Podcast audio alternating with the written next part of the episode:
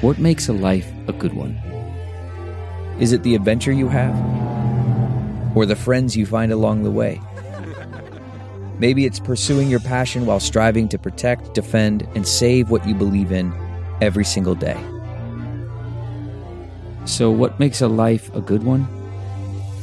In the Coast Guard, we think it's all of the above and more. But you'll have to find out for yourself. Visit gocoastguard.com to learn more. Okay, picture this. It's Friday afternoon when a thought hits you. I can spend another weekend doing the same old whatever, or I can hop into my all new Hyundai Santa Fe and hit the road.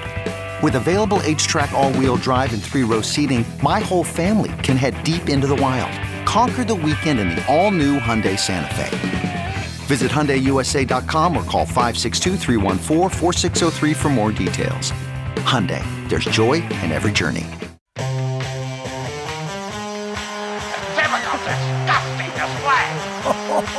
Tonight, we got 'em.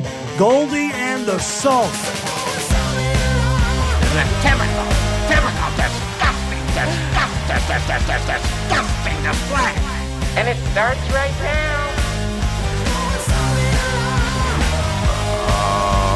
Oh, yes. Week three sounding the alarm with Stu Bass, Stu Bass Brooks. Yes. Basie. Basie right. Brooks and Patrick Stump. We love that theme song. We love that theme song. Uh, and welcome back to another episode of A Typical Disgusting Display, a podcast for writers by writers who hate writing. Boy, do we ever. now, uh, Goldie, I wanted to, to do something quickly up top here because I think you'll enjoy this. Uh, uh, I won't. you may remember. excuse me. uh, You won't. Yeah, excuse me. I have, uh, as I said in the room earlier today, vocal Glenn. There it is.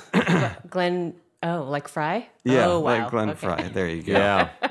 Yeah. Amusing, right? Goldie's had to sit through that twice. oh, by the way, Goldie, vocal, His- vocal his voice, ha- Glenn his voice has an impacted anus. collapsed First on joke of the day. First joke of the day. Goldie, vocal Glenn is uh, exactly up your alley. So don't liked even pretend. Yeah, of course you. Um, but I wanted to circle back to something from a few weeks ago where we did uh, top five of um, top five songs that might be the best song ever. And it was basically an excuse to kind of like list out like our guilty pleasure kind of songs. And, and I thought the lists were really good, except for, you know, Kokomo. But um, so we had a lot of fun doing that. But there was one glaring omission Oh. from something that is certainly one of the greatest songs ever in terms of the mental space it occupies for me and I think for you too Goldie. So I'm just going to I'm just going to lead you into it with this.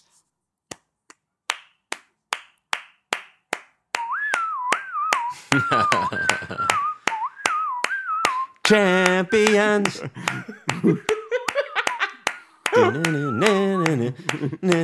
fucking champions, the champions, the fucking champions, the motherfucking champions. See, I knew it. And so Goldie, Rad. tell tell the folks what song that is. Well, it's the uh, Crystal Light Yep. Aerobics Championships from 1982. Wow. I think it's 88, but oh, yes, Oh, wow, the, yeah. Feels the very 80s. 82. hosted though. by Alan Thicke, and boy, he does some Johnny joke stinkers oh, because he does like a great. monologue about aerobics to open the show, and he's like, you know, the the aerobics was originally discovered by the Greek god Aerobicus. Yeah, That was one and of it- them. It's Is, just like- is, and and his friends, his friends Gluteus and Maximus. no. yeah, Oh, wow. Yeah, yeah, and he said uh, my my favorite joke of that terrible monologue was like, and of course, jogging was invented when man saw the first dinosaur. And sprinting was invented when dinosaurs saw the first man. and they cut to the You do a great, you do a great Alan Thicke, which is useless since he dropped dead on the ice. Oh my God. oh, wait. He goes. Yes. Yep. Don't play hockey if you're older than 35. I know. That's just a good not rule. worth it. But I think I thought You're you not were. good. You know, you're not going to be good. There he's was one Canadian. Gordie Howe, and everyone else is just a cardiac event waiting to happen. Oh Gordy, how? Uh, but I knew you'd recognize that tune, and it's funny because And I it's was endless. I- I- it's it longer is than endless. American Pie. It is. It's like if you want, if you Google uh, Disgusties or if you YouTube Crystal Light Aerobics Championships 1988, it's about an eight or nine minute video, which I know by today's standards is like, uh, you know, Lawrence of Arabia, but it's the the entire thing has that music running under it, so that's why it's bor- And he also into introduces from each state Oh yeah. two aerobics performers, and I swear to God, out of the hundred of them, ninety-four have the most Italian names you've ever heard. It's like, out of Philadelphia, Diana de Guacamo and Michael Santucci. Daniela de Guacamo. I mean, they're so. It's so egregious. Like, for some reason, there were just these coked up Italian aerobics performers, oh like in, in a specific year that you can nail down. It's it's it's really remarkable. oh, I think Daniela de Guacamo. Oh my God, you're right. You're right. And it's it is an endless parade. You're right. They, they and and I love the detail, and I can't remember really any of them, but. They, uh, he also lists the name of each gym that they're Oh, representing. really? So it's Who like cares? yeah, so it's sort of like for president and first lady in Houston, you know, like Yeah. you're just listing all these gym names, and it's like, what the fuck? There used to be so much time to fill Right. prior to to cell phones. It's like just just we'll say their name and we'll say their gym and we'll say their city, we'll say their birthday, we'll, we'll, we'll say their address. Like what, what am I gonna? What am I sitting there with a notepad writing down like oh they, they work out of the YMCA and uh, Deschutes. I'll be sure to refer to that later in my in one of my my JC's cheese notebook say, of aerobics. I might have a journal on it.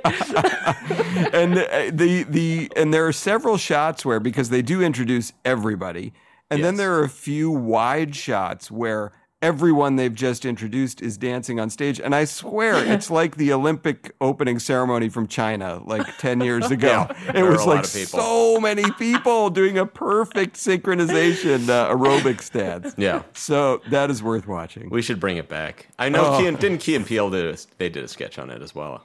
Oh, really? I think well, so, yeah. good for them because it's Yeah. God, it's great, great source material there. Yeah. Boy, Goldie, still still hot in L.A., but luckily uh, you have a little refreshment out back. Yeah, right?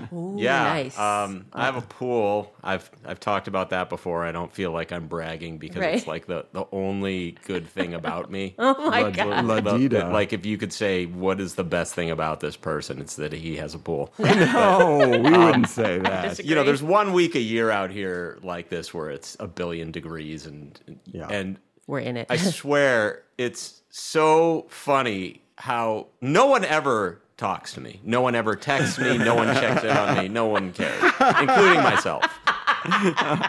There's no interest in me. But like the hot week, I suddenly get people like, "Hey man, how you doing?" Because it's like they're, they they're, they want a pool oh, invite. yeah. It's so Yes. transparent. God, I, ca- I um, didn't even think of that. But Yeah, that like yeah. all of a sudden, that, like all these people are suddenly interested. Like it's been a while. Yeah, it has, and it would have been forever had it not been hot. I guess. so what do you did, do? Did it Yeah. work? Did it work? Well, I mean, I have I've had a few close friends over, oh, but Oh, that's like no, nice. the other ones. I was telling my wife we should have them all over at once, and that I would kind of go around and go like, God, it's just crazy how when you have a pool, how many people like use you when it's hot. You know, Uh, Uh, yes. just sort of stand next to people and call them on. You know, like like a like a dark sort of indie movie where a guy just confronts everyone with their own Yes. flaws. yes. I don't, I don't blame it, but it's like, you know, were I were I younger, I might go like, oh, this is cool. Maybe I'll use this take advantage of the social life. Now it's like, no, you know what?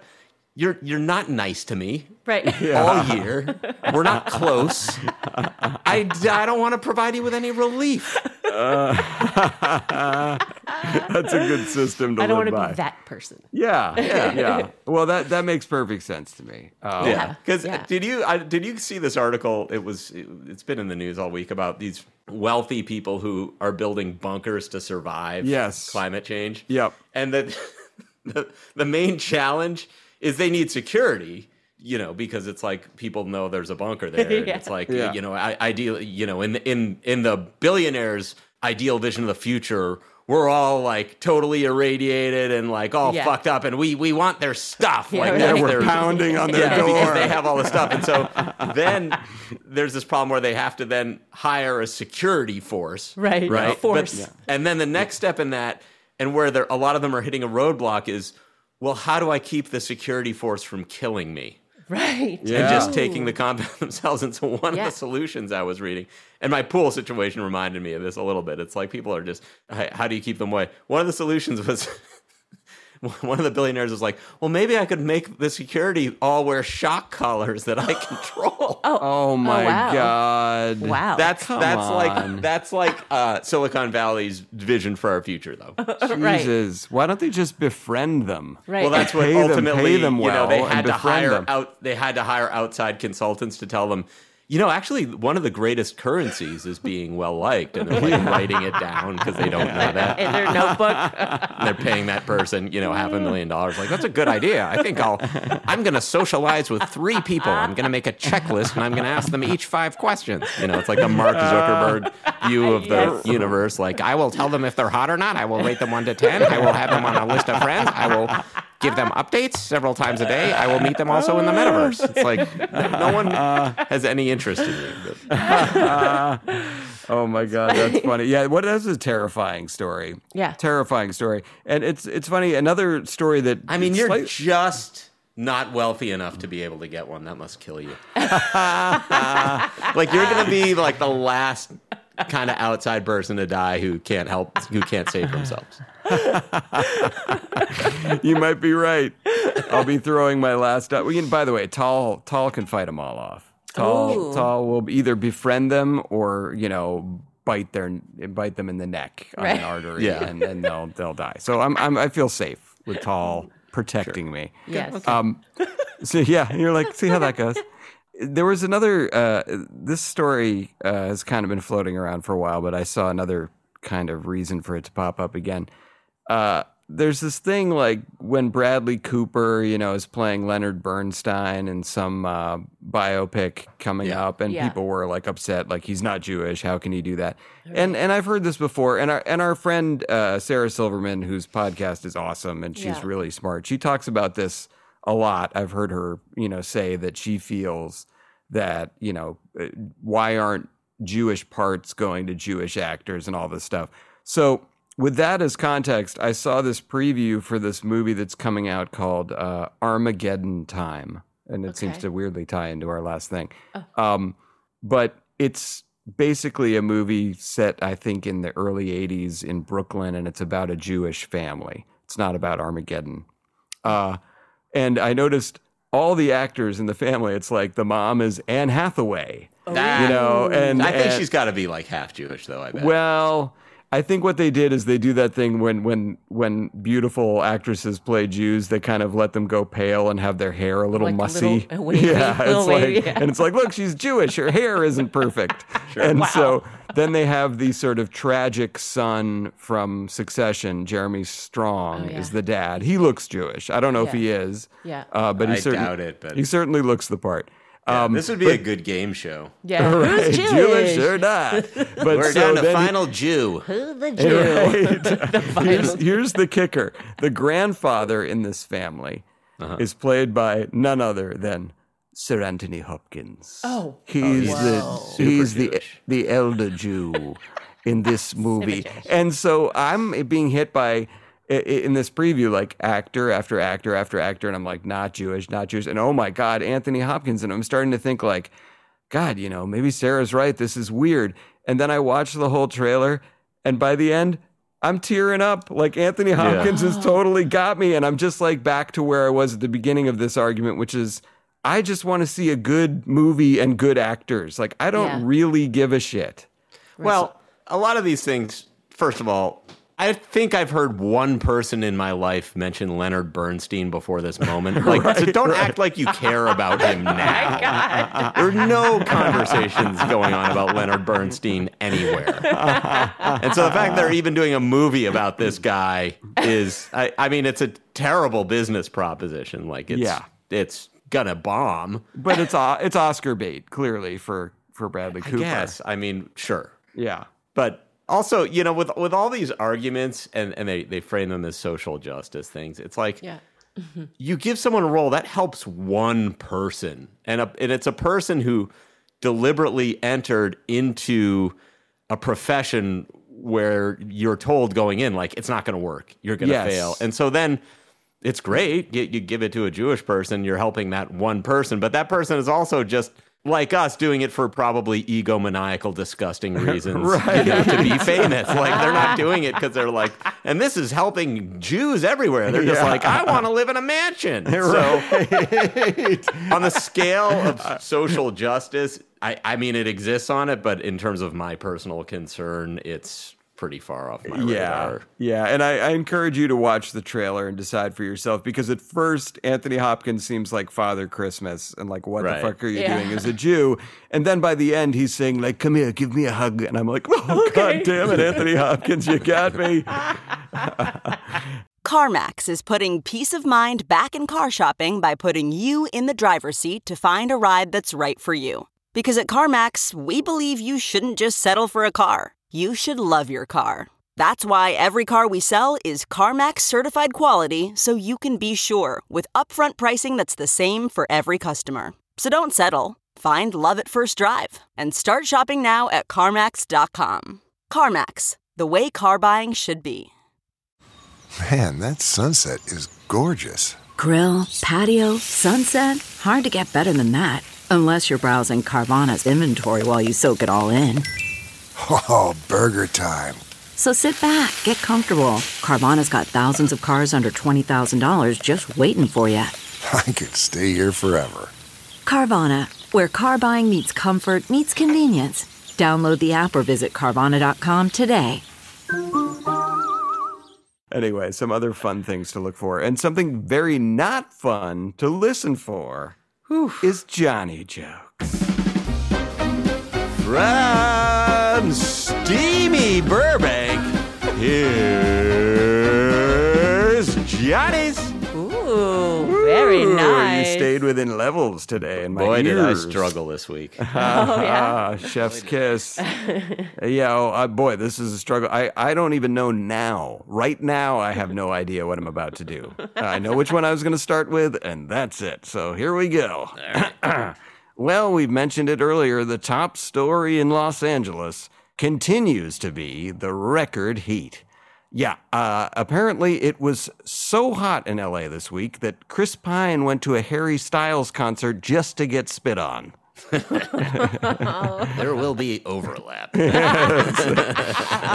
and here, here's another one of your little themes. Uh, it was it was so hot in L.A. that uh, Armie Hammer made a nice chilled girl spot show. That's a good one. awesome. Disgusting. All right, now time to move on to the terrible A rule of twos. the rule of twos. I know I couldn't think of a third. God damn it! You're 100 percent right. And for writers listening out there, it should always be three. And I failed at the three. I gave up two thirds of the way through that proposition. That deal we made, I did not live up to it. Okay, moving on. Leaving that in the rear view. Uh, several Ukrainian refugees have joined together to form a ballet troupe in an attempt to aid the war effort. Uh, of course, the United States uh, used a troupe of ballet dancers to great effect in the Battle of the Bulge. hey, everyone. hey, everyone. All right. Here, here's some jokes where we had some people send jokes in this week. Yeah. And coincidentally, I had written almost the exact same joke. I jokes. have a feeling I, I did as well. All right, we're, we're gonna we're gonna give them credit for it. Uh, maybe at the I end. of- won't because mine was mine was different enough. Okay. Oh, okay. m- I don't know if mine was. All right. A high ranking executive from Bed Bath and Beyond jumped to his death from a Manhattan high rise balcony A spokesman for the company said it's all part of their plan to expand the Beyond department. It's different from mine. That's all I care about. now I'm The, just uh, thinking about care. my jokes. The, the man leaves behind a wife, two children, and a dusty pile of oversized coupons. Uh, again, the rule of twos. And we're moving on to the final one. Hey, this one. Oh boy, Your I got jokes melted. I got I have to wet my lips for this one. Oh, You'll see why. gross. a judge has ruled uh, that Elon Musk will be able to use whistleblower testimony in his lawsuit against Twitter.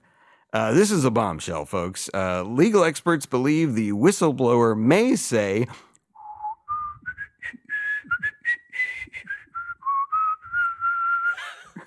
I wish I recognized that. I'm sure it's funny. No, it's Peter and the Wolf. It doesn't matter what it is. He's just whistling. It's a whistleblower. And I needed to get my, my lips wet, and they were dry by the end of the joke. The only dry-lipped Jew in Hollywood. It only dry, not a dry eye or lip in the house. All right. All right, take this shit away. Having just seen the cow in front of me get electrocuted, I have a pretty good idea what's coming. Here we go. Boy, is it hot this week in Los Angeles. Whoa. How hot was it? It's Oh. so hot that liberal celebrities want to defund the sun. it's so hot. Harry Styles is sitting next to Chris Pine just for the cold shoulder. it's so hot. Three. Bill Cosby was actually caught slipping ice into a woman's drink. Oh, that's good. Oh, that last one was great. Okay. Oh, Diana. Ay, ay, ay. Two Dia- minutes before. Diana de Guacamo would love that one. All right, and here here we go into the the well trod territory. A Bed Bath and Beyond executive leaped to his death from a tall building in New York City. Uh, no one knows why, but friends say he recently appeared twenty percent off. That's good. Great. Great. and this this is sad to see. Gisele Bündchen and Tom Brady have hit a rough patch, and the supermodel has moved out of their home. Yeah. Uh, sources close to the couple are optimistic they can work it out since they both want the same thing. What's best for Tom Brady? and finally, uh-huh. I could do this as a norm. Maybe that Okay. would be funny. Yeah. I think I'll do it as a norm. All right. as a norm. An OnlyFans model accused of murdering her boyfriend entered her plea today. Hot guilty.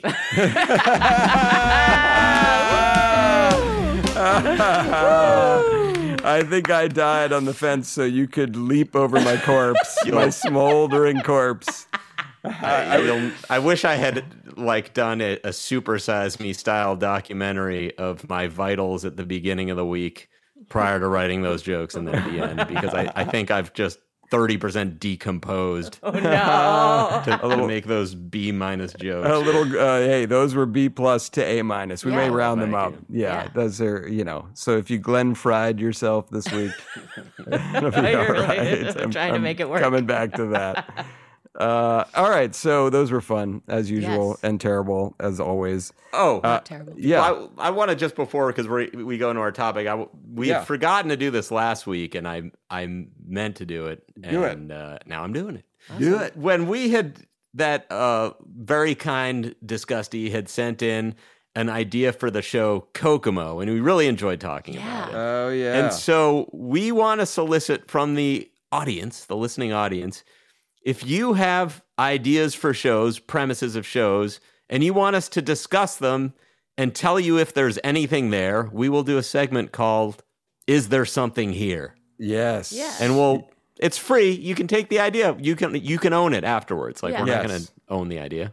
And and is there something here is different from is this anything? That's right. Okay, oh, good. Very different. Oh, so different. yeah. I don't even know how you could potentially. Sorry, confuse the two. I'm sorry. It's a little hot this week. Yeah. Is um, this anything? Is us bringing our ideas to each other? Yes. to make money. Which, by the way, we should circle back and and blow one of those out. Yeah. Yeah. Maybe Yeah. do a little practice. Is there writing. something here? Is where we take the listeners' idea. We don't necessarily blow them out. We just kind of toss them back and forth and say like, yeah. Toss them around. yeah, Yeah. yeah. We give Yeah. it ten minutes of free writers' room time. Yes. I like that. I like that idea. Oh, and also I wanted to say oh, and our before- email is a typical disgusting display at gmail.com. That's Yes. right. Send those ideas in so we won't have to do the work. Yes. that That's sounds right. good. And I wanted to circle back to the the Bed Bath and Beyond joke. Certainly my first one was very similar to one that somebody sent in. His name was Kevin Wordleman. Wordleman. So Kevin Wordleman, you and I were both on the wrong track. And also, uh, yeah. Jay Jay Kogan also yes, sent one in. So I, I know. Just Jay- so everyone Jay knows you're say. not very original. That's right. Take on this Bed Bath and Beyond thing. and, and, and by the way, being unoriginal has gotten me very far. So Kevin, keep plugging away, and Jay And Kogan. I wanted to praise them because originality is not important. it doesn't matter. we have proof, living proof. That's right. And Jay Kogan, thank you for sending that in the week after you were here. You are a true mensch. We had a lot of fun talking to you, and we would love to talk to Arnie at some point. And we didn't even talk about Arnie Kogan was a big writer on Mad Magazine, which I Yeah. would Oh, have I loved to have know talked about, but we didn't. So today, what We're are actually we gonna... doing a movie where he's played by Robert Redford. Really? Uh, Robert Redford No, at these he's- prices. He's Jewish. Come on. oh, right. There you my go. God. We're now taping the show at night, which I think everyone's It's sort of affecting us. sundowning. Yeah, yeah, Yeah, yeah. I've already eaten a large steak tonight in this hotel. So Oh, I I oh, you're in a uh, hotel. I ate dinner maybe very quickly in two minutes before we went on. I crammed down just Oof. I did anything in the fridge. I forgot. Ooh. I have a, like a piece of string cheese. I forgot Uh, to eat it. Oh, Oh, you're put so it in your journal. so put it in, put it in your It's in my journal. journal. Yeah, the string cheese incident. Buongiorno, string cheese. yes. Oh, it was wonderful. Uh, yeah. So uh, this week we have a guest on our show, and I know you listening out there are thinking to yourselves, but Alec Goldie, JC, you didn't say last week you were going to have a guest.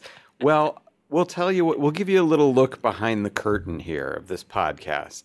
So we decided, for whatever reason, that this week we were going to try and do something a little different, which was make our NFL predictions for the season. And we were all gung ho about this. We all thought it was a fun idea. And then we went ahead and did it. And I think unanimously, we just sort of felt like we, we kind of laid an egg. And so we Oh, needed. it sucked. Yeah. Thank you. Just flat out sucked. Like go. we would just say, "Hey, what do you think's going to happen?" You know, in the AFC East. Yep. I like the Bills. Yeah, Me I think too. the Bills are good. Yeah. Josh Allen's going to have a big season. I think And so it, too. It was, yeah, so Was we like kind that. of agr loosely agreed about everything, and nothing. There, in terms of a conversation, like if you overheard this at a bar or on a plane or something, you would just move. Like, super boring. But also, I was so angry afterwards because it's, and we'll get into this with our guest today, but when you go into comedy, it's like you're not allowed to just have a conversation that's mundane. Like, we have to be funny. So it's like, yeah, I'm sorry, I don't have, you know, fucking Tua uh, Tagovailoa jokes that are like lights out. But I mean, can't aren't we allowed ever to just exist? no. Like we constantly have to justify ourselves by like Yes. making people go ha ha ha ha ha ha. I'm going ha ha ha. So you're not worthless. Like that's that sucks. That's no way to live. But that's that's the path we've chosen. And Right. I think that was the path we entered, thinking that like this is not gonna be that long a path, right? Right. And then you know, after 25 years of foraging and living off path berries, yeah. we're like, there was a way to just you know stick to that main road. I know. I know. It's like we're running down that poltergeist hallway with the snap zoom, you know, that just keeps Yeah. getting longer in front of us and we can't get anywhere. Uh, but yeah, so we sucked at talking about the NFL. We didn't have any But zip. but you suck audience for making us feel bad about ah, how Yes. we I know for making us feel bad because in our minds you hated it and that forced us to change course. Yes. and, and, and by the way, I think we're right. I can hear David Goodman out there going, "Oh, you're right. I don't want to hear about that." David didn't want to hear our snappy jokes about the Arizona Cardinals. No, anyway, they weren't snappy jokes. First of all, No, there were no jokes. No. there were no. We did. We didn't have any snappy one-liners about the Arizona. Cardinals or anything No. like that. No, so we failed, and but but out of this failure, Yeah. out, like like a phoenix rising from our our, our ashes, we have what we think is going to be an awesome segment today and a great Yes. guest. So normally on this podcast. You uh, listen to our guests, and we talk to people like this guy wrote for The Simpsons.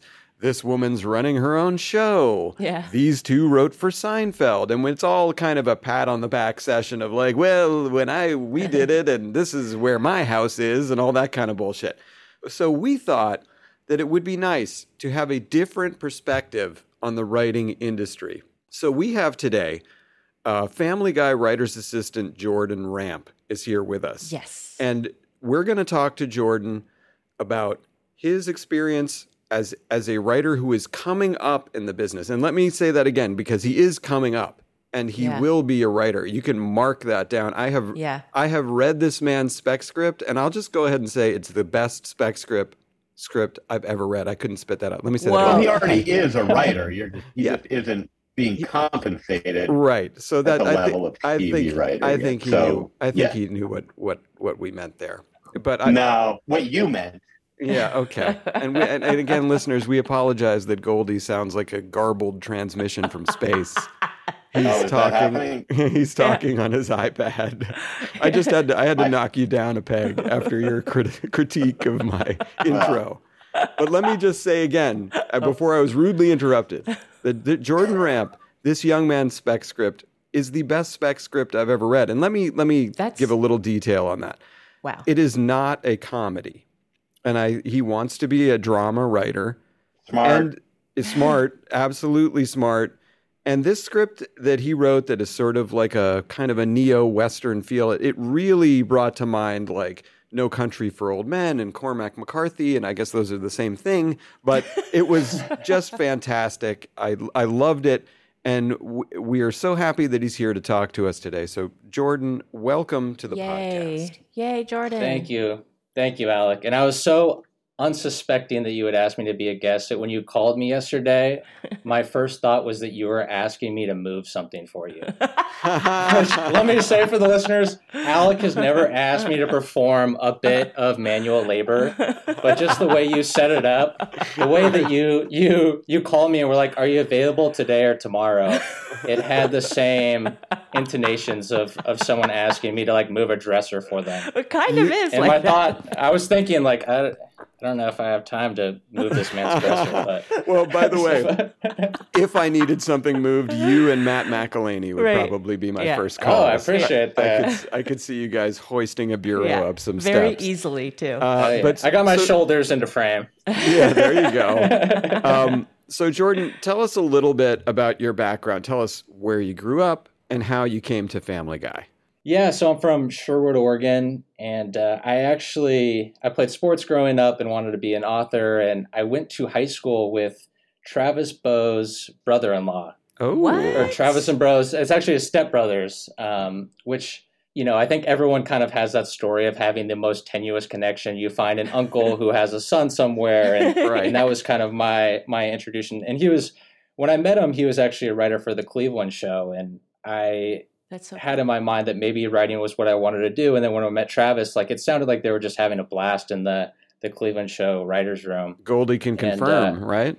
Oh yeah. Yeah. Yeah. And, and uh, so you know, you go to school, and it, I think throughout college, I had I got a more joy of telling people that I was an aspiring writer than actually doing writing. I think I more enjoyed going Yes. to college and playing baseball and and drinking beer. But as always, I always had that in my mind that I was going to move to Los Angeles and pursue writing. And so after graduation, much to my parents, you know, trepidation, Yeah.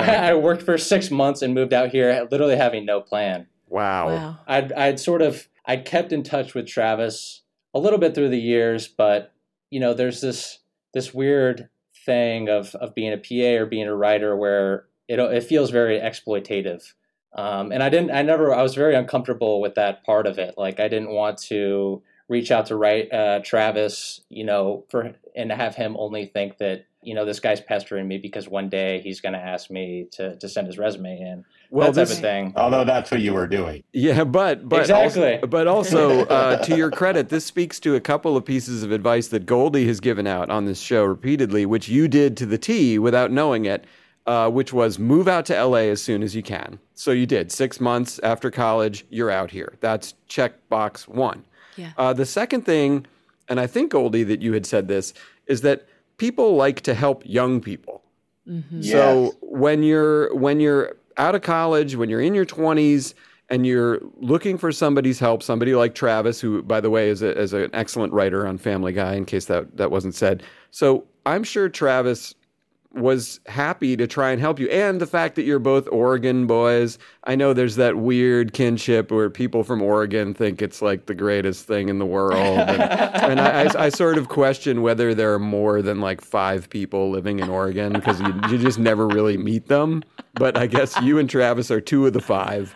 And so he, 300 he- days of sunshine. that's right. They're very upfront about that, but on, only in the uh, eastern part of the state, as I understand. Yeah. Um, so then, so you kept in touch with Travis, and is that how you got uh, your path to being a PA? Yes, yeah. I worked. You know, you you just scrap for whatever dollars you can in order to pay rent that whole Yep. time, and and and uh, I think eight months had passed. It seemed like a lot more time had passed. That's a long like eight time. years of scrounging up rent.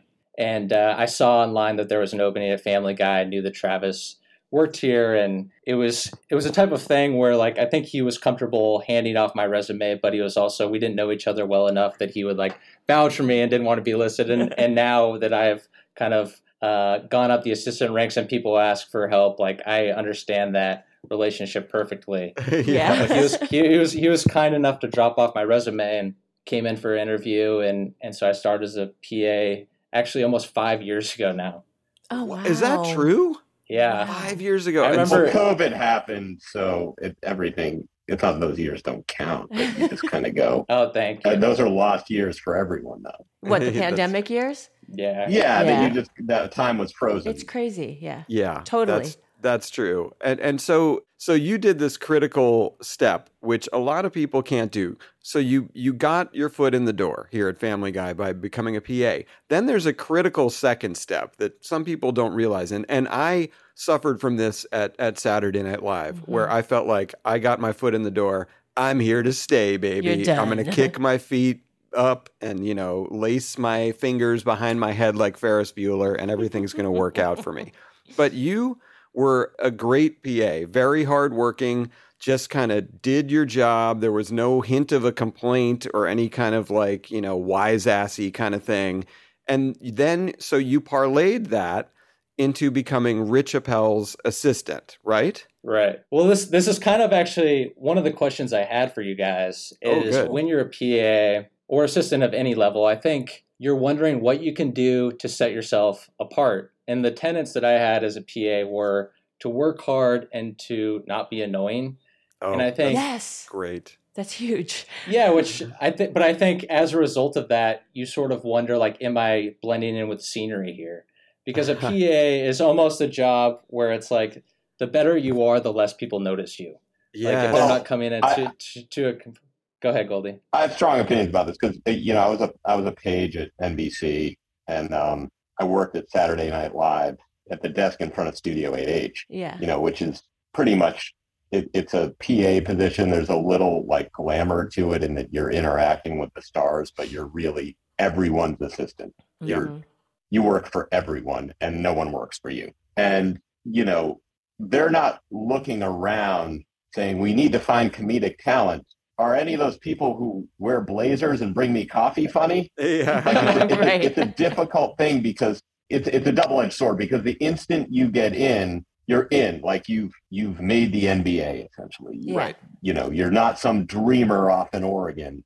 You're a person in LA inside the show. Yes. But then the curse is that everyone sees you in the role you are and not what you could be. And it's not their job really to look at your potential. And in fact, you're competing with them, Yeah. right? Yeah. So, you know, I found it, I mean, I had to leave Saturday Night Live. Like I made things happen for me totally apart from my role as a as a page. And and that it can happen that way or it doesn't have to happen that way. Yeah. But the problem is if you're too good at being a PA, people think, well, we can't lose, you know, him or her there because they're too essential as a PA. Yeah. And you can almost overperform to such an extent that you become invaluable and they'll refuse to see you in the role in which you want to be seen because you're too good at the thing that you don't care about. Right. Yeah. Yeah, that's sort of a catch twenty two there. Um, Yeah. Yeah. But so Jordan, you you were able to take that next step, and you were also a, good assistant for Rich,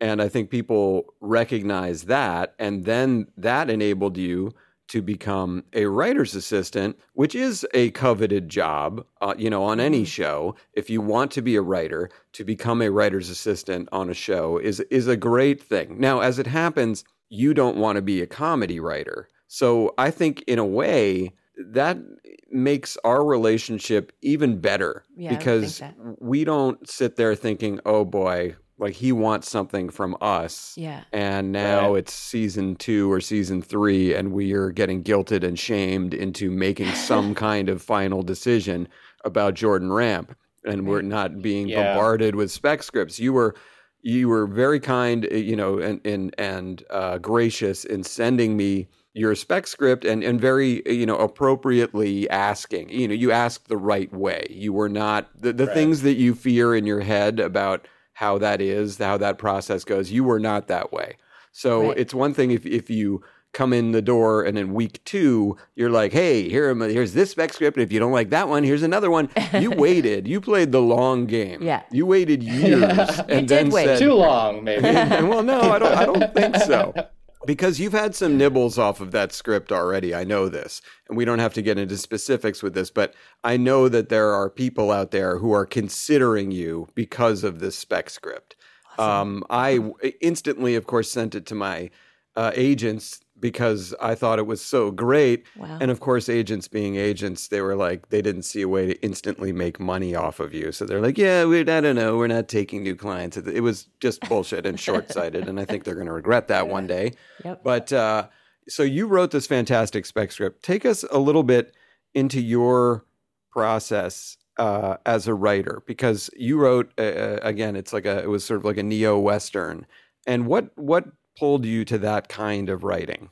Uh, well, first of all, it's just that thank you for all those kind words, Alec. And I have found that writers here are more receptive to reading my work because they don't fear an, ul- an ulterior motive behind it. Yeah. Right. And so, uh, you know, I've been able to benefit from that. And um, but my writing process, you know, I think that whether you're starting out or you're trying to get your own show or get staffed on a show, our job basically comes down to you know your script being picked out of a pile on a desk, whether it's a the desk is uh, it's a agent's desk or it's a showrunner's desk or it's at the studio, and so you know the first thing is always to try to make it different. And so in the case of that, I thought that the circus was was an uh, arena that hadn't been explored before, and so I thought that you know immediately when people are, are only reading the first five pages out of the 50 scripts that they have the only way that they're going to continue with mine is if the five pages are really good and if it's something that is is different than they've been reading all day Yep, you know. that's another thing we talk And about so- all the time. Make make the beginning of your script stand out, make it interesting, make it different. If you're writing for comedy, make it really funny. If you're writing drama,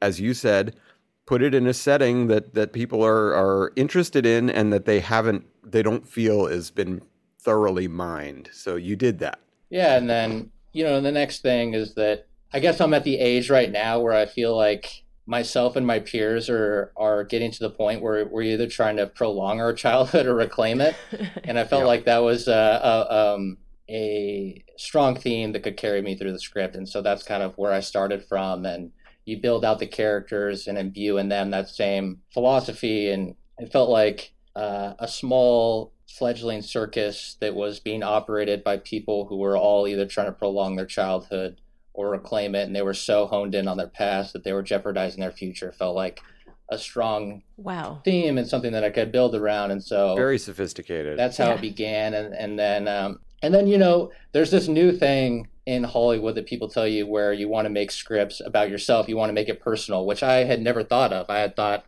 I have an eclectic uh, interest, like, you know, I kind of like sports, I'll write about that, but they really want you to show yourself through the script. And so I created this character of Jay whose uh, foray into the circus kind of mirrored my own experience in Hollywood, I guess, where you show up into this brand new world, you don't know anyone, and you have this dumb, naive belief that you're going to make it, but you're not sure how you're going to do it. Right. And there's even there's even a, a line in the script that was my first the first TV writer I ever spoke to. I asked him, you know, how do I get into this? And he told me, if you can do anything else, I'd go do that. was it was it Goldie? Was it Goldie you talked to? Because that sounds like a Goldie right there. it was in college. You know, I had to call my parents, and they asked how the the call with the TV writer went, and I told them that was the report back was oh. offer that I pursued other careers. But so I think when people ask about my script, therefore I have something where I can talk about my own experience in Hollywood and figuring out the world and uh, Yeah. Right. you know figuring out the taboos and and the rules and your place within the world because it's a very it can be a an isolating place when you're coming in from Oregon and know one person very tenuously. Yeah. Be an isolating place when you know 300 people. Yeah, Yeah, I know. that's. Yeah. The more really people seem to matter how many Yeah. people you know. the more people you know, the more alone you feel it can be out here. Um, how how did you develop? Because you have such a, and it comes across in your script. You have such a clear love and respect for words.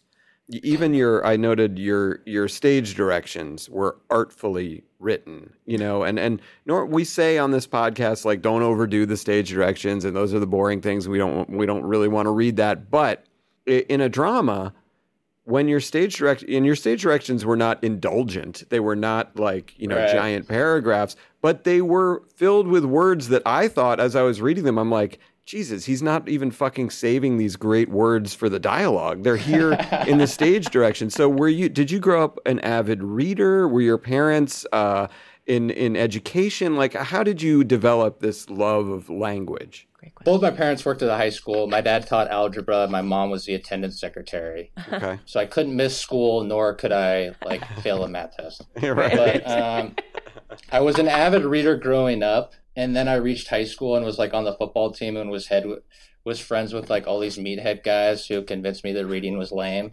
yeah And so like, that'll I kind of yeah, I kind of hid that love for like eight years and have really started to get, get back into it. You know, that's a tricky balance because you're right, you don't want the scene directions to be too indulgent, especially in the very beginning of it. right I've read scripts that I've just read my rolled my eyes because I'm like, this person is just going through the thesaurus and looking at like uh, a very esoteric word that that you think is going to fit here. So it's a tricky thing, you know, um, that people I think don't condone you to do, but uh, I've always had the thought that like this is my one chance and this is kind of my artistic imprint that I'm gonna leave Yeah. here. So I want to, I you know, this is my article and my resume, and so if I'm gonna submit it for something, I want to do the best job possible, and so. Well, you did. You certainly did that, and it's funny. You you you brought up the meatheads, uh, you know, pressuring you and and peer pressuring you and telling you that that reading was stupid, and it brings to mind our writer uh, Danny Smith, who has you know hundred stories about growing up, but one of them was that he worked for a time uh, in construction, and one day during his lunch break, he was reading a, a I'll do air quotes a book, and and the book was uh, Sniglets. I don't know if you've ever se- heard of those, but they're like little wordplay, cartoony kind of things that this uh, SNL guy Rich Hall put out, and it's sort of like it's like wordplay. It's like almost like The Far Side. It's it's like a cartoon, and he so he's leafing through this at lunchtime, and he said that the other construction workers would see him and go.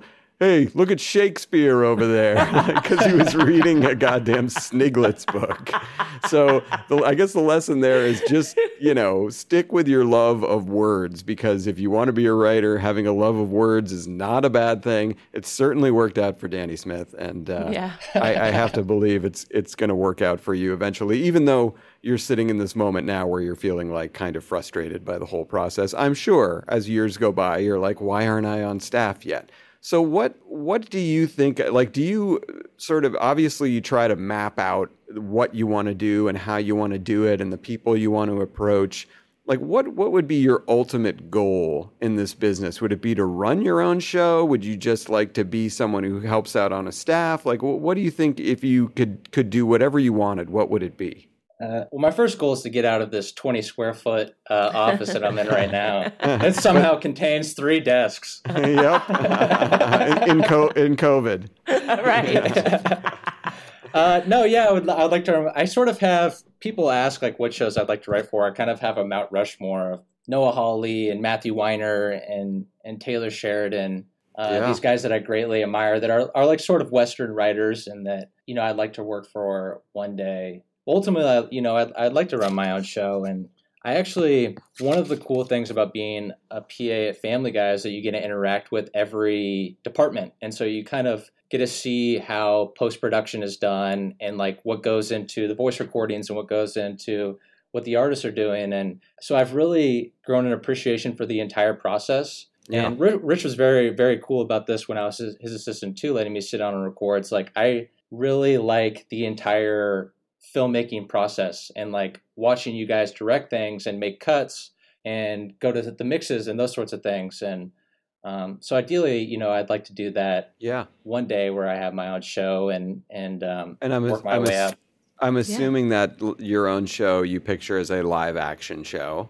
And would you also picture that as something that has Western themes, or would you picture that show as kind of whatever dramatic thing you're feeling in the moment? Or do you have a goal of like it has to be kind of Western based? You know, I've sort of gravitated towards period pieces. I think because it's almost like easier in my head to conceive of the characters as actual characters as as opposed to be it like documentary style. Uh, it's really difficult. Contemporary dialogue is very tricky to get right. Like watching Euphoria, there's like cringeworthy uh, dialogue sometimes, and it, and so it's Right. like a lot of the things like I've written, you know, an adaptation of The Natural. I've written something that took place in the 80s. I've written some World War One, and so it's like it's almost easier for me to conceive of them as like uh, characters on a stage um, rather than trying to listen to the the dialogue of my friends and trying to mimic that. Right. I'm going to give you some tough love here. No one will pay for that.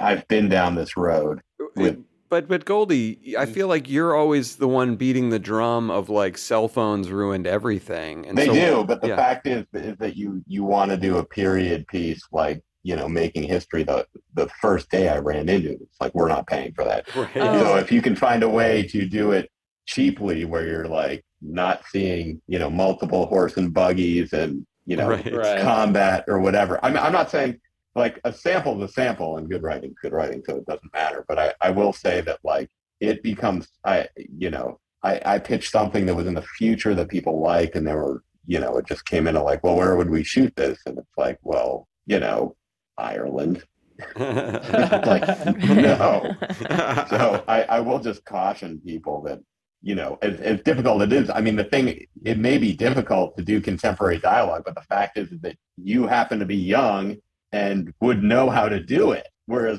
i wouldn't yeah. so i would i would say that's a significant advantage you're potentially throwing away at a time where you know your your time and being able to do that is inherently limited by your age and i would say like maybe take a second look at that as an area where where you maybe bend what your preconceptions a little bit because Yeah. I I mean, that's the- unquestionably good advice because you're right that the advantage of age, you know, you should really press that advantage. But on the other side, I do see an advantage to sort of being the young person who's perceived as the old soul. And I also do think that you're sending a lot of these scripts to people who are older. Yes. And it, it can be a crapshoot. You know, sometimes uh, like you say, Jordan, with with Euphoria, which is which is a great show, but yes, there are uh, moments in the dialogue where they're not getting the youth talk, you know, youth speak right. But an older executive or somebody who's in charge of that show is not going to know that. They're just going to think like this is young and I like it and it needs to be for the young people. but there may also be a niche of kind of being this person who comes up who can who can harken back to a simpler time. Well, now let me, having heard that, yes, my my county debating skills. Yes, thank you. I knew it. The executives themselves are older. The people who work in the studio are older. The people on the network side tend to be older, and to maintain their relevancy, they want to hook into younger ideas and not older ones. Can't argue so that in writing like a 1980s period drama, if someone goes to their boss with that, the subtext of them pitching that is, I'm old and I like this. Yeah. As opposed to like, I'm young and I like this. Right. So, you know, I, I don't think you should think economically about your career. I think obviously you should follow your passion, right what you're good at, right within your heart.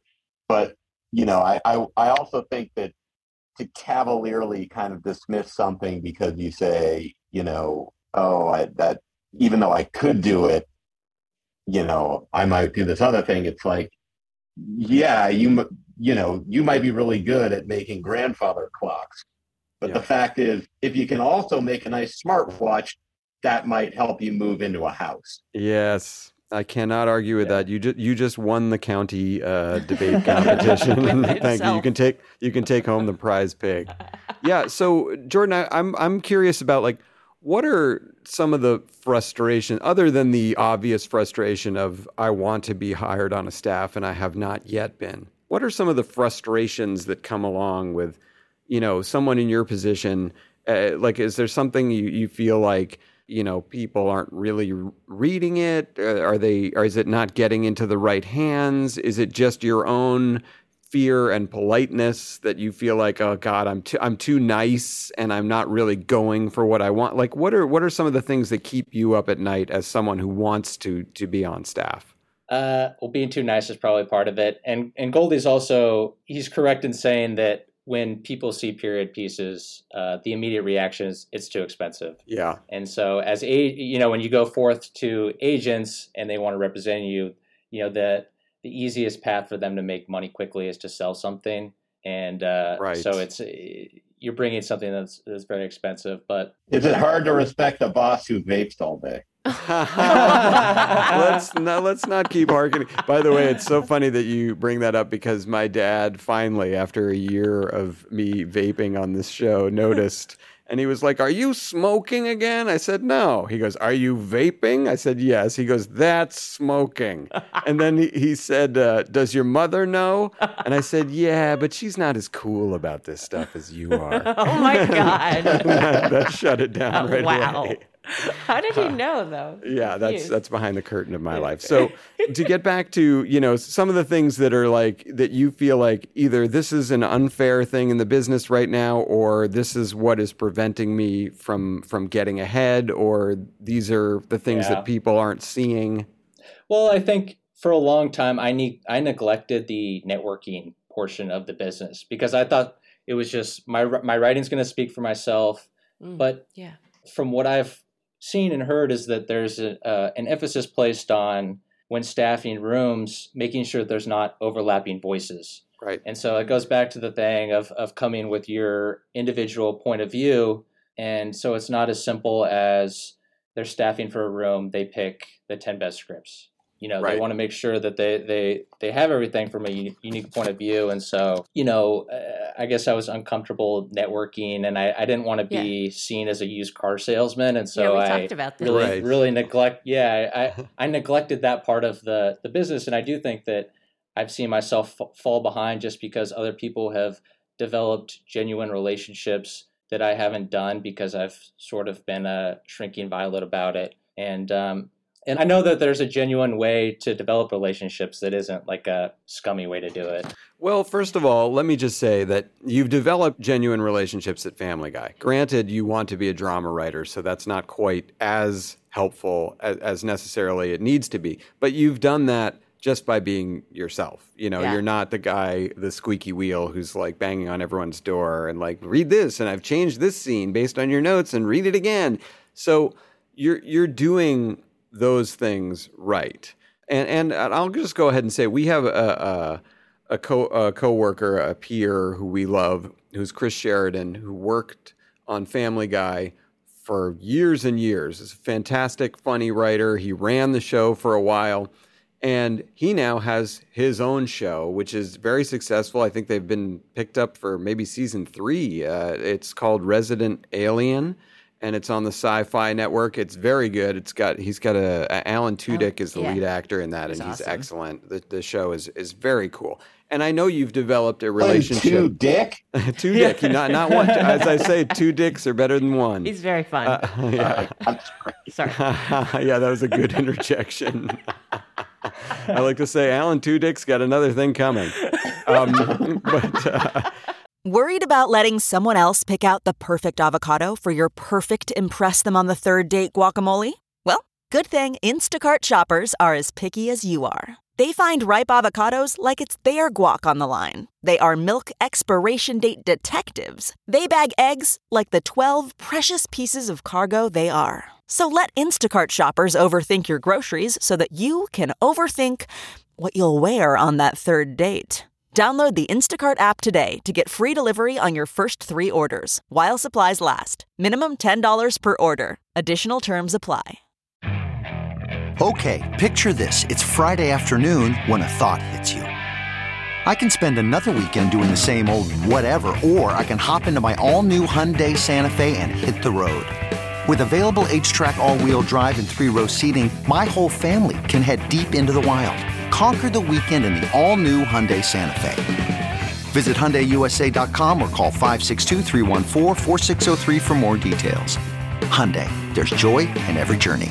so you've developed this relationship with with Sheridan, who is a very cool guy, and I feel like in a way you two are kindred spirits because you guys have a, a similar vibe to you, and he's very much that way. I don't think he necessarily plays the Hollywood game. You know, he's not a big used car salesman kind of guy who's out there selling himself all the time.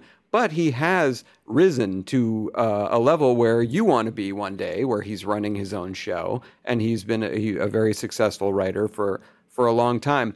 And I feel like both of you are are quite modest, you know, excellent writers. I think you you have a lot of that in common. I think your worldviews kind of line up, and and this is basically just a, a lengthy way of pressuring Sheridan into putting you on his staff.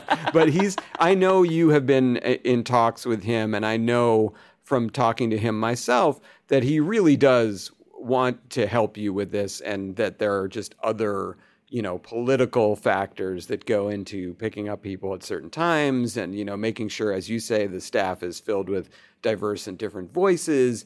And honestly i feel like the longer that show's on the air the more leeway he's going to have to do the things that he wants. So i when when i heard that you were talking with him i felt like that was a very good connection for you. Um, so is that how did you get that relationship kick-started Uh, yeah, I mean, it was that was the type of thing that uh, well, he was consulting when when he started here, yes and so uh, again, that was the type of thing where I wanted to submit for a show in season two, and this is like a cautionary tale. It was the type of thing where I didn't want to get turned down for prom and then have to sit next to the girl in science class. So yeah. I waited too long before asking Chris about season two, and they were already staffed. Yeah. And so, eh, you know, it just it just goes to show that like without being annoying, I think that there's a way to do it where you're very clear about your intentions and you you can be more assertive about uh, being clear about what you want. And you know, you're right. Chris is a very nice guy, and although I was too late for season two, we kept in touch. And at the start of the new year, you know, I got in touch with him about season three, and he agreed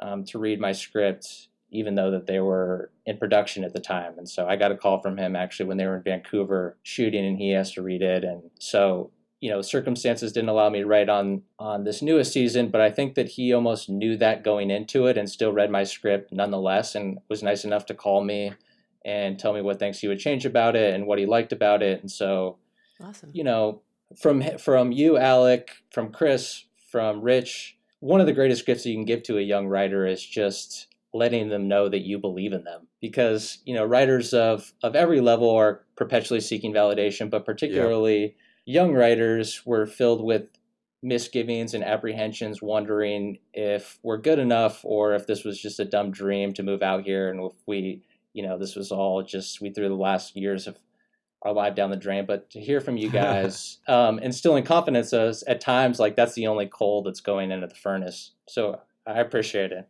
Well, of course, you, and and by the way, you earned it. You would not be sitting on this podcast, or and I would not Yeah. be going on at length about how great I thought your script was if I didn't think that it really was great. So um, the, every word of that is true, and, and I think Goldie and I can relate to not being the squeaky wheel. You know, I, I agree. that, yeah, go ahead. Uh, this is I, I've been sort of waiting for the moment to, to say this, and I'm Jordan. I'm as much talking to you as I'm talking to myself as I'm talking to the audience. Yeah. But I've found that if you wait until you feel comfortable to do something, you've waited too long. That you need to be comfortable with discomfort. Again, I'm saying this to myself, and that mm-hmm. The reason you're uncomfortable is because you're doing something new. So if you just stick to doing what you do, what you do has gotten you to exactly where you are, which is not where you want to be. So to keep doing it is not going to work, right? I mean, that's it's almost like a tautology. Yeah, that's that, math. You know, it- it's like a it's a logical proposition. So you, you will have to do things you haven't done. Intrinsically, those things are uncomfortable. So you, but you can get practice at being uncomfortable, just like you can get practice at at, at anything. And so I've found that like the the times where I just kind of say fuck it and I I do something like there's a, a there's anxiety, there's a thrilling nature to it, but there's also a sort of like liberty and like, well, I'm gonna get an answer either way now, and then I can plan from there. And so, you know, I, I, I just think as as much as you can you know, I wouldn't say push the boundaries where you're comfortable because you're going to be uncomfortable, but just accept that as part of it and try to live with it. Uh, this is where Jordan, in, in the in the uh, interview, you should have left there and gone and knocked on Goldie's office door and handed him a script. Here you go, buddy. I didn't want to I'm do in it. Travis's office. you can't even find me. You can't. Hey, but by the way, how ironic is it that you're in Travis's office, his first guardian angel, that's and his new guardian angel, Goldie. uh, no, but Goldie, that's a great point, It's and really I and good something I never learned. So you're talking to me too. Like I, that's one of the things in my life, in all aspects of my life, I have difficulty, you know, choosing to be even slightly uncomfortable for for the briefest of times. You know, I'd much rather sit on the couch and watch a Law and Order Yeah. that I've seen ten times. I mean, I like I'll say one of the things I have no doubt in my mind I should not be doing stand up. How do I know? Because I pushed myself as far as I could in Yeah. stand up. And you know, because people lead you to believe like you just keep doing it, you just keep doing it, and then you win. And it's like, that's a nice story. But sometimes you lose, but at least you don't walk away with a feeling of I never I never pushed it. Yeah, I never tried. And I'll yeah. say there is some satisfaction, and I don't look back with regret. I don't go, "Oh my god, it didn't work out." I go, "Hey man, I fucking tried. That was cool. A lot of people didn't do that. A lot of people want to do it, weren't able to do it. But I don't have to sit tormented by that." Yeah, that's a good point. Yeah, there's so, no so, looking so back. Jordan, as a as a young farm boy emerging from the woods of Oregon, just step you and the three other people that live up there. You're, you're leaving the commune and coming down here. Uh, yeah, I mean, I would continue to investigate the relationships you've already made. You know, the the people that with whom you feel comfortable. And then also step outside for some other people who maybe you uh, you know, but you haven't really broken that barrier of can you help me? I, Right. Because I think you'd be surprised, uh, especially around here, about how many people would want to help you. And I think that will also be true with people you meet outside of here, because you, you are, you know, you're you're you're just a very nice person. Like Yeah. that comes across, you know, instantly when you when you. Whereas, you know, I'll speak for myself and Goldie. We're not nice. Ah, that's not true. we're- I mean, Goldie's a nice so guy. I'm a nice. nice guy, but in some ways we're not. We're kind of assholes, and we do comedy and we say nasty things all the time, all day. You're just not someone who wants to be doing that. You want to be on this other side of the writing world, which is the drama side. Which, as Goldie said earlier, I think that's incredibly smart, and I think that you have the knack for it because some people, if they came to work here, would say, "Okay, I'm going to try and." shove this uh, square peg through the round hole and become a comedy writer Right. because I'm here at Yeah. Family Guy and this is where I'll pursue it all. Mm. And you wouldn't have really been happy. It wouldn't have been what what you wanted to do, um, and it might not have been a great fit for you. So I, I mean, think- if, yeah. if in, in drama, can't you go your whole career just going, and then they kiss? Oh my god.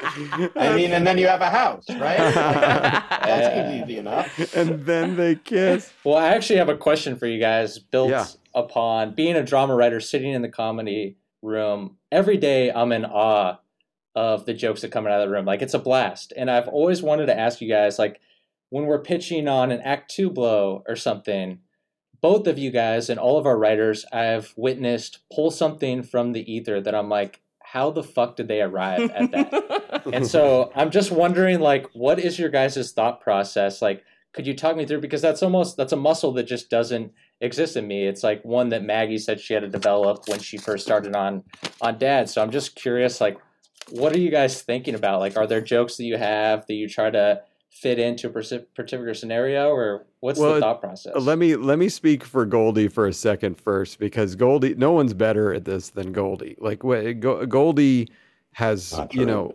three or five jokes before anyone's said anything on on, on we know for an, an act two blow say, and Goldie, you have this. You know, I feel like I have a, a, in my mind a version of, I won't call it a supercomputer, I'll call it a computer, a malfunctioning computer that just instantly goes to like, how can I twist this wordplay? Can I put this into something that I've already seen, some familiar reference? Like, what can I, you know, that's how I sort of funnel my thought process. I've noticed with you, Goldie, you have this thing where you take a moment and you instantly do like the opposite of what's expected, which is like a great, you know, it's mm-hmm. like a great trick for for joke writing and joke telling where you think you're going to hear one thing and you instantly hit them with the opposite. I can't remember you did this just the other day to great effect. Like you you think you're the character's going to say one thing and you twist it to be the opposite. So is is that something that you've noticed about yourself or is it just an unconscious process? Uh, I mean, I appreciate you saying that. I, I, I operate from a place of dire panic at every moment. My brain is empty at all times. I Oh think I'll never have something else. And then something will occur to me, and I'll go, Will this allow me to go home and stop? and so I'll say it, and then an- another one will come up, and I'll go, uh, This. I, I really, there, I, there's no strategy at play. No, I'm not like bringing in things I think are funny from other places. It's like I, survival. I- yeah, I, I honestly every everything I say, I think that's the last one I'll ever have. I think all the best things I said 15 years ago. Yeah, well, I I think feel that each there. each one is uniquely embarrassing and awful. Oh wow. I, I, I really don't know. Like Well, I Well, it's interesting. so it's just a- intrinsic. Yeah, it, but it's interesting because you've said this many times, Goldie, where you feel like each joke is your last. But I will say that, and I, and you cannot deny this. When we, we even when we were in a we were in a room together yesterday or the last you know few days, and you'll we were in a room with it was like you, me, and Gary Janetti and Rich and and some other folks, and you would pitch a joke and you're sitting near me so I could hear it and I'm laughing and I see you look at me and you see me laughing and so you start laughing. Like it's a it's still like that good you process. need one other person to buy in. It's it's sort of what you what you Jordan said about like you want anyone to express any confidence in you is like you know the second someone you have someone else on board your brain flips to like okay maybe I can do this Yeah. you know and and so it's it's Right. encouraging you know we're lucky we exist in a room where people aren't dicks you know 'cause I've definitely been in rooms where it's the opposite where everyone's going to sit with their arms folded no matter what happens right wow. and and sometimes people are self-serving they don't want you to do well because it makes them look worse so they if they see you having success they want to cross their arms One of the harder. great things about growing old together in this room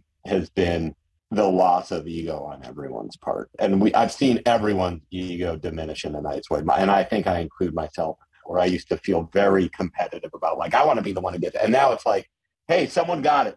Great. Yes. Like, That's happy for them, happy for me. yeah You know. And Yep. like I like to laugh again. I found I, I found in the last few years since I stopped show running and stopped having to be in charge. Like I do enjoy the humor of. I'm starting to find the joy again in the humor of others, Yes. and not just all the negative, bad emotions of envy and inferiority and that's a that's a concern that that I am worse than they are. Like I can just go. I don't have to evaluate where I am in relation to this person because to get in, you have to be so competitive, right? Yes. Like Yeah. you know that you have to be so competitive. But then what's best for your mental health and for the show is actually to not be competitive and to be collaborative. But having gone competition, competition, competition, it's very hard to throw the switch and turn into the skid of collaboration once you're in and realize you're safe. Yep. Yep. Well, you That's certainly, nice. as much as anyone, you are safe in in Hmm. that I room that. uh, because you do such a great job. And Jordan, just some some final thoughts. I, and and and I will again, I will address our audience here. This isn't a job fair podcast, but we we do. I know. he, he just want you to move something. yes, right. I- I- that, that, we'll get to that later, the exact items and what rooms they go in. But I know that out listening in this in in our ether here, we have your David Goodmans, we have your Chris Sheridans, we have your Jonathan Schneider. Gabes, Lou Schneider, we have uh, Shannon Ryan, and and by the way, thank you and Makos, thank you all for for continuing to listen to to this podcast. But I'm I'm here to tell you folks now that this guy we're talking to today, Jordan Ramp, he's going to be a, a professional writer in short order. And I think that, you know, anyone out there who wants to look like a genius by helping to make that happen, I think you'd be doing a mitzvah. Yeah. And Jordan, Jordan, uh, a mitzvah is like a remember we thing. did this for you. Yes. You. That's all. That's what it's all old guys who need one quarter left to get their health insurance. yes. Let them sit in the corner of the room pitching, and then they kiss, and then release them into the wild. and then they kiss. I love that. That's what we might we may title the episode that. Um, but Jordan, we want to say thank you for Yeah. for coming in uh, Yes. in short order for this. Saving we really appreciate episode. you uh, spraying perfume on our stench from the football uh, experiment, and it it- it really has been eye opening and great to talk with you. So I know you were Uh, a little nervous about doing it, but you were fantastic. Incredible. Oh, well, thank you, thank you, Alec, and uh, I mean, thank you not only for having me on, but for all Goldie the and nice words. Yeah. I was getting to JC. you. I was Yeah, getting to you gonna guys. do each Yeah. Goldie. Yeah. Well, I love JC. She knows that, and Goldie, I my gift you to right you is. I'll never ask you to read something of mine. Oh, look at that. but uh, but no, like in the context of your life, reading a script and giving feedback and saying nice things is probably very seems very insignificant, but it means the world to me. So thank you. Oh, oh no! Well, your script is fantastic. I Boy. think the Chiefs are going to win the Super Bowl. Yeah. No, so we, we we both agreed on that. That we said the Yeah. Chiefs, but let's not get back into that because even just mentioning that gives me shivers, flashbacks. All right. Well, that was a great segment, and now we're going to go to a portion of the show that we like to call Top Five. Top five. Yeah, soothing top five theme. Take us away. Um, all right, so this week's category, uh, which was mine, is uh, top five movies starring a guy named Tom. Yeah. So I'm interested to hear your picks. Uh, who wants to go first? Anyone? Uh, I'll go first. Okay, go Okay. ahead, JC. So I will start with uh, number five. Yeah, sure. Let's do that. um, The Green Mile. Oh, okay. Hmm. Interesting. know. Yeah, yeah. I'm It's a tear. It was a tearjerker to, for sure. Yeah, I feel like I watch it if it's on. It's just a nice thing. It's kind of light. It's just like a Light. It's Doesn't light it end with like a guy like barfing light beams yes, and da- that's the okay, part. yeah, and like sadistic prison guards. yes, that's a really good point. It's about it's not about death row. It's about death row. Yeah. Okay, well this one is even lighter. Do you then watch I Am Sam to sort of mellow out? yeah. Children of men, just to woo, relax. number four is even lighter.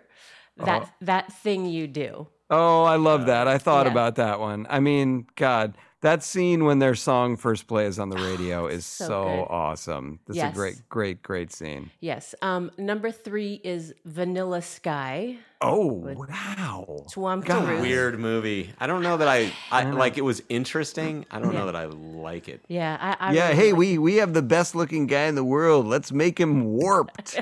Let, let's no- melt his face. That The- must the have be- been that must have been what they were saying at the studio when they were watching the dailies. Yeah, Are like, we going to see Tom? Because we're paying for Tom Cruise, and you've given us the Phantom of the Opera. So like, what? I, is it's funny. I, I watched an old movie on Turner Classic Movies uh, called Dark Passage. It's from the the 40s. It's with Humphrey Bogart, and I and I like Humphrey Bogart, so I was like, oh, I'll watch this. I haven't seen it, and the first almost more than half of the movie is just from Humphrey Bogart's POV. Oh, so you don't So like see you're only seeing him see other people, and I'm like, give me fucking Humphrey Bogart. What are you doing? Bogey. So it's sort of like let's not melt Tom Cruise like a candle. I will say, empty Times Square is cool in that movie. Very cool, and they use Very every cool. everything in its right place by Yes. Radiohead, which is Great a great moments. great moment there. Yes. Um, number two is Big. Oh, Mm. you suckers! I love that movie. I know you do. You both God. do. You both do. It's very sweet of you. And my number one is Magnolia. Wow, our li- I love how different our list is, but I did I did love Magnolia. I, I, it's not on my list, but I, I liked it. Okay, cool. Yeah. Who's next? I, I should go because I, I just have overlap. Oh, cool. Do it, too, do it. Yeah. Um, so number five, I have uh, Toy Story three. Oh, that was So so good, so Yeah. sad. Well, I just, you know, Forky almost made me have a nervous breakdown. That's four. then Toy Story four. There you go. Oh, that, then now you're way off. No, Okay. four. All right. Okay. And I think I've said on the podcast before that I I hate Andy. yes, you you have. Yeah. Uh, number four, no one else will have this. I guarantee. Jack Reacher. Ooh, oh, that makes sense for a- you. You're so funny. you love his name. The That's- name. That's three miles away. I can walk there in 20 minutes. Oh, you walk a sub seven minute mile? Yeah. There, and also there there's a one of the most incredible fight scenes in that movie where two people go to beat him up in a bathroom and it's they just keep hitting each other and they knock each other out but i always compare that to when you're in a notes meeting with uh, the studio and the network and that they just start fighting over what they think the show should be and you just sit Yeah. back and you don't say anything Yeah. and then you're kind of like, so maybe we just do what's there. And they, they're both so exhausted from fighting that they agree to that. Well, by the way, you you can't skip over the, because you had that great bit from that time about Tom Cruise's character names. Well, yeah, I mean, because he played Jack Reacher and he oh, played yeah. Stacee Jaxx. And played, there were like three in a row that just it sounded like they're, they're playing a joke on you, dude. They're making a joke about you and dicks. I know. They're Well, naming your character something that sounds like jacking off. I know. And you're not You're just it. doing it. Well, then the thing is, we did a Family Guy bit. b- b- well, You might have been. You probably pitched it. If not, it was based on your thing where we had like Tom Cruise doing a cutaway, and it was like my next film, I play Major Dixon Butts, you know, and like all that kind. Of, it was just so funny. Uh, number three, and I I know it's a movie you like, but I doubt you have it on your list. The Firm. Oh, yeah, that's a good one. We have overlap. Ooh. Yes. yes. That's exciting. Um, and then number two, I I mean it's just JC's list flip flop. I have Magnolia at Ooh, two. Wow. And then I, you know I love Big, so Yes. I have that at one. Big- Wow! Wow! Wow! Okay.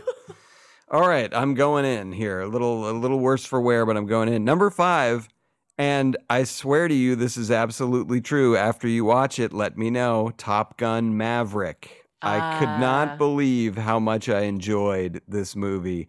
It is fist pumping, as Danny Smith might say. Yeah, I got goosebumps just thinking about it. that the goosebump level in this movie is is higher than any movie I can remember. It perfectly taps into the first Top Gun, which I will add I didn't absolutely love the I don't first care Top Gun. about it. Oh I God, I kind of was on. loved I was sort of on the fence of not caring and li- and really liking. So it was somewhere in between there. When they Uh, buzzed the tower, I Yeah. didn't like it. yeah, "Wow." don't do that. Don't buzz the tower. Don't and break the rattle rules. everyone's nerves. Don't break the rules. yeah, we, we we've got warships here. You don't play pranks. Stop. Uh, Don't grab the mic in a bar. Like everything you're doing is obnoxious. I hate So- you. They're good Top Gun- callbacks to that. Top Gun Maverick All right. is uh, is I'm telling you, I I liked it so much more than the first one, and I, I think you'll really enjoy it.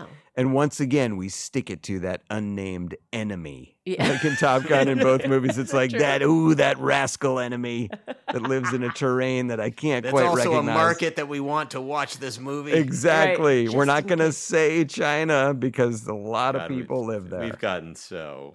I know, soft. Soft. Yeah. um, a- and number four, I'm just gonna go a Ridge Toy Story. All I- I- you know, Toy Story is Yeah. just great. Started it all. Number three, I'm a little surprised this wasn't on either of your lists. Risky Business. Hmm. Ah, God, I love that movie. I've seen it so many times. I think it's fantastic. I think Tom Cruise is the greatest movie star of all time. Oh, he's great. Yeah. I'm just Yeah. trying to think risky business. Why I don't. I just don't feel. I don't think about it ever. Yeah. Well, it was it was you tend to like shun things that are like about popular kids in high school. You're Yeah, kind of like like fuck those. you. Yeah. Like That makes sense, though. Yeah. I wish the egg broke. yeah, it did kind it cracked. There was a Oh, I wish it crack just- in the egg. Spoiler alert. Yeah, yeah. Oh, sorry. 40 years later. Um, number two for me, Goldie, is The Firm. Boy, I Oh, love that movie. That's great. I love that movie. There's it's so watchable and and I think he's again, fantastic movie star. And I, you know, one of my favorite things in that movie is that um, Gene Hackman keeps inviting Tom Cruise's wife to the Virgin Islands, and he keeps saying like, "Let me show you my Virgin Islands," and, you know, like he's some like master of like the hidden hills and dales. Yeah, yeah. you know, like I'm a human lonely planet guide of the Virgin Islands. So then finally she agrees to meet him in the Virgin Islands and shows up and he takes her to a bar at a Hyatt. yeah. that was like when our when our friend uh, Kevin Biggins took a, a, a there a group of people went to Chicago from Family Guy and Biggins is from Chicago and it was sort of like the promise of let me show you my Chicago and he took Yeah. he took him to like a pizzeria Uno you know it was No. like yeah there was some ridiculous thing like that where everybody was like really uh, yeah, I found that hilarious too. Oh, and by the way, it wasn't uh, the Virgin Islands it- because this always sets up one of my worst Turk puns. was it Turks and no, Caicos? one of my worst best puns uh, ever is they go to the Caymans. Which to my response is Cayman my ass. Jesus. Wait, that was in a Family Guy, wasn't it? yes. Oh yeah. one, Yep. of, one of my favorite uh, jokes. It's not even a joke, but if it comes up, uh, Turks, but not Caicos. Like, why do we just assume that they want to be bunched together all No, the time? Caicos are going out on their own. I'm just going to Caicos. Uh, get me to Caicos. Uh, and number one on my list, my God, in it by so many measures, I feel like this might be the best movie of all time. Forrest Gump, number oh, one. Wow. I Best movie of all time. I think I think it's the uh, I'm- you know how people say four quadrant movies, and obviously Yeah. a quadrant uh, denotes four, but I'm going to say it's a ten quadrant movie, and I'll tell you why. It's men, women, it's uh, young, old, it's black, white, it's Republican, Democrat, it's gay, straight. Like everybody loves that movie, and I love it. What's not to love? It's like the best buffet ever. I've never watched it again after seeing it the first time, but I was pretty blown away when I saw it the first time. I fucking love that movie, and it never for, fails to produce a tear, a laugh Yeah. and tear from this guy. Oh. So I, I, heard that, that, uh, during the, the screening of it, you know, because Tom uh, Tom Hanks, excuse me, was doing such an odd voice and such a you know at the time it was a bizarre choice for him to do the character like that. that Robert Zemeckis ran off with the comment cards from the screening and wouldn't let the studio read them because I think people were like, "What the fuck?" and it's funny. I, I heard because I'm obsessed with the movie that Tom Hanks based his voice on what the little kid Forrest Gump did. So like the little they filmed it sequentially and the little kid Forrest Gump did his parts first and he was doing that voice. My name's Forrest, Forrest Gump. And like so Oh. then Tom Hanks was like, I'm gonna model my voice on that kid. So Right. God, that's like you know when you play blackjack and you're just splitting sevens and you just and you're just like I don't I don't want to have seven hands on the table each showing a seven. Yeah. And like I know what the book says, but this feels like it's gonna be wrong. Like that voice. I mean, if I were watching that Yes. with no music and no effects Yeah. and stuff, I'd be like, this seems like we're they're gonna laugh at us. Yeah. Un- well, unfortunately, I have to say I just started watching uh, Elvis on Oh, uh, yeah? HBO, and uh, whatever voice Tom Hanks is doing in that is awful. Oh, he's in God, I. I don't. I it was like he made Colonel Tom Parker sound like he was a, a first generation immigrant from like Lithuania or something. Weird. It was it's very strange choice. But anyway, the, the the great Toms, those were great lists. Thank you. Thank you guys. Thank you, Thank you. Toms, for those excellent movies. Yes. Um, all right, so what do we have uh, next week, JC? So okay, so next week is top five TV dads oh. In honor of your show, Dads. Just Oh kidding. God! You how dare you? no, that I just made that up. The You end, but yeah. cheeky Craig Ferguson is a cheeky rascal. So are you. So are you? All right, top five TV dads. Okay. Yeah. Um, all right, that was fun. And Yeah. uh, now let's end the show like we do every week on a high note.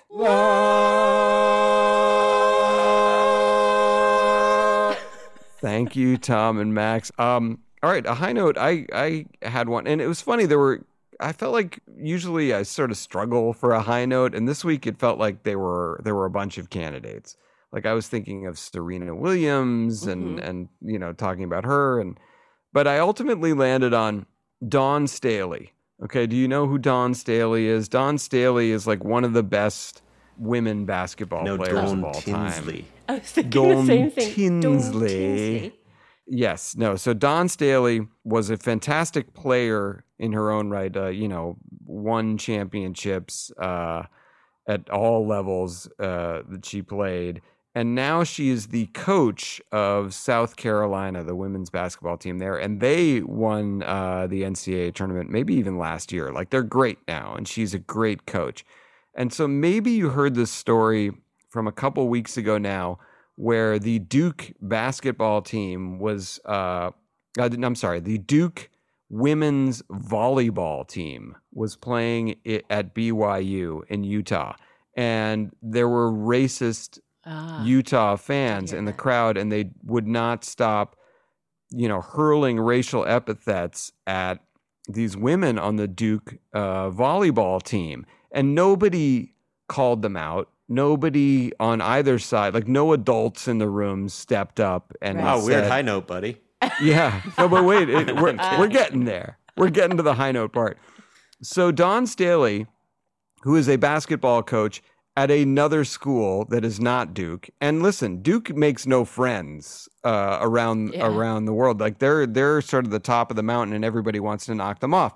But Dawn Staley said, "Fuck you, BYU." We're they're scheduled to play them this season. She said, "We're not going. We're not going to play." So that takes money away from the state of Utah Yeah. and from BYU. It takes concession, it takes Wow. ticket sales, it takes a lot of money out of their pocket when the number one women's team in the country says, you know what, we're just not going to go there.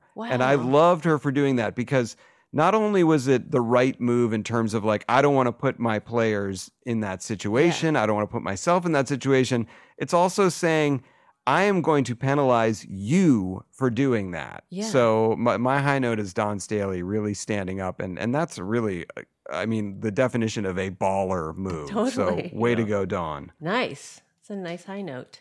We got there. Yeah, we have eventually. Um, Goldie, is it okay if I go? Sure. Um, okay, so Thank God.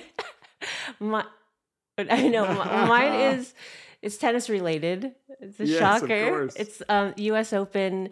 Frances Tiafoe, Ameri- an Yes. American tennis player, he beat Rafa Nadal, and today Rublev. he beat Rublev like straight sets. He's the first black tennis player to make the men's semifinal since Arthur Ashe in 1972. And the story about Tiafoe is that his parents, they immigrated from Sierra Leone. His father got a job as a custodian at this tennis facility, and they noticed that this kid, Frances, and his twin brother were natural tennis players. So they paid for everything for these kids to play, and Frances obviously excelled. And right now, he's obviously in the semifinals of the uh, US Open, and they had this shot of him hugging his twin brother. And I was just sobbing. Yeah. it's it's a really That's beautiful nice. story. It's great. And by the time uh, you're listening to this, we'll know if he won or not. Yeah, Yeah. that's true. So we're, we're rooting for you. We're Yes. rooting for you. Maybe next week we do tennis predictions. Oh, based on this, no way. I would literally just be talking the whole time. Be like, Well, and yes. another thing.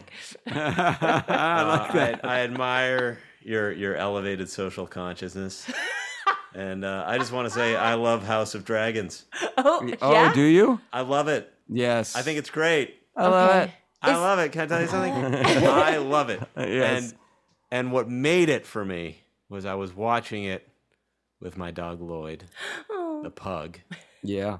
and there was a pug in the show, yes. and that I was able to show Lloyd, see, great things are possible for you. you don't just have to be a dog in my house.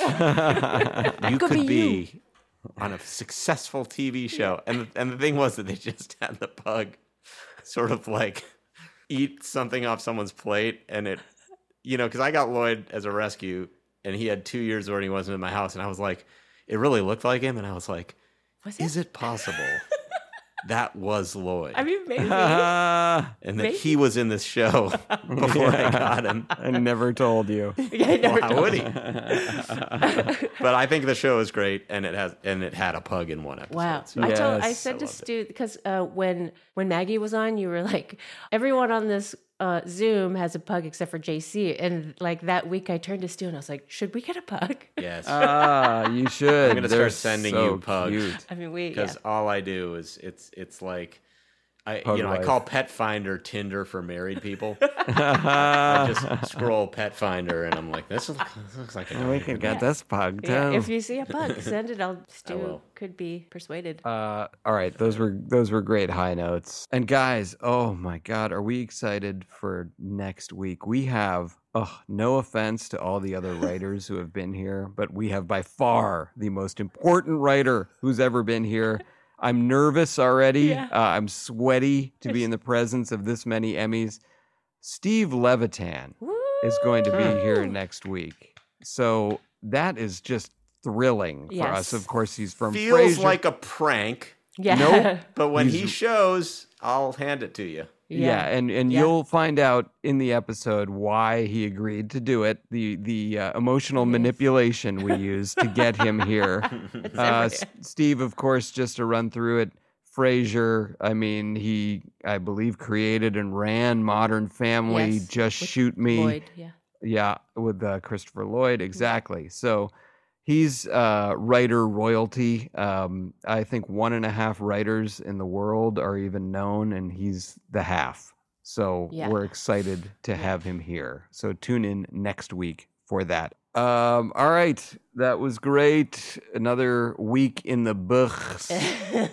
and uh, I want to thank you two for being awesome. Thank you all Thank for you. listening. And we will talk to you again next week. Ugh, next week.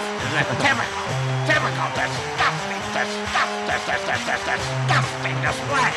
That was fun. And it stops right now.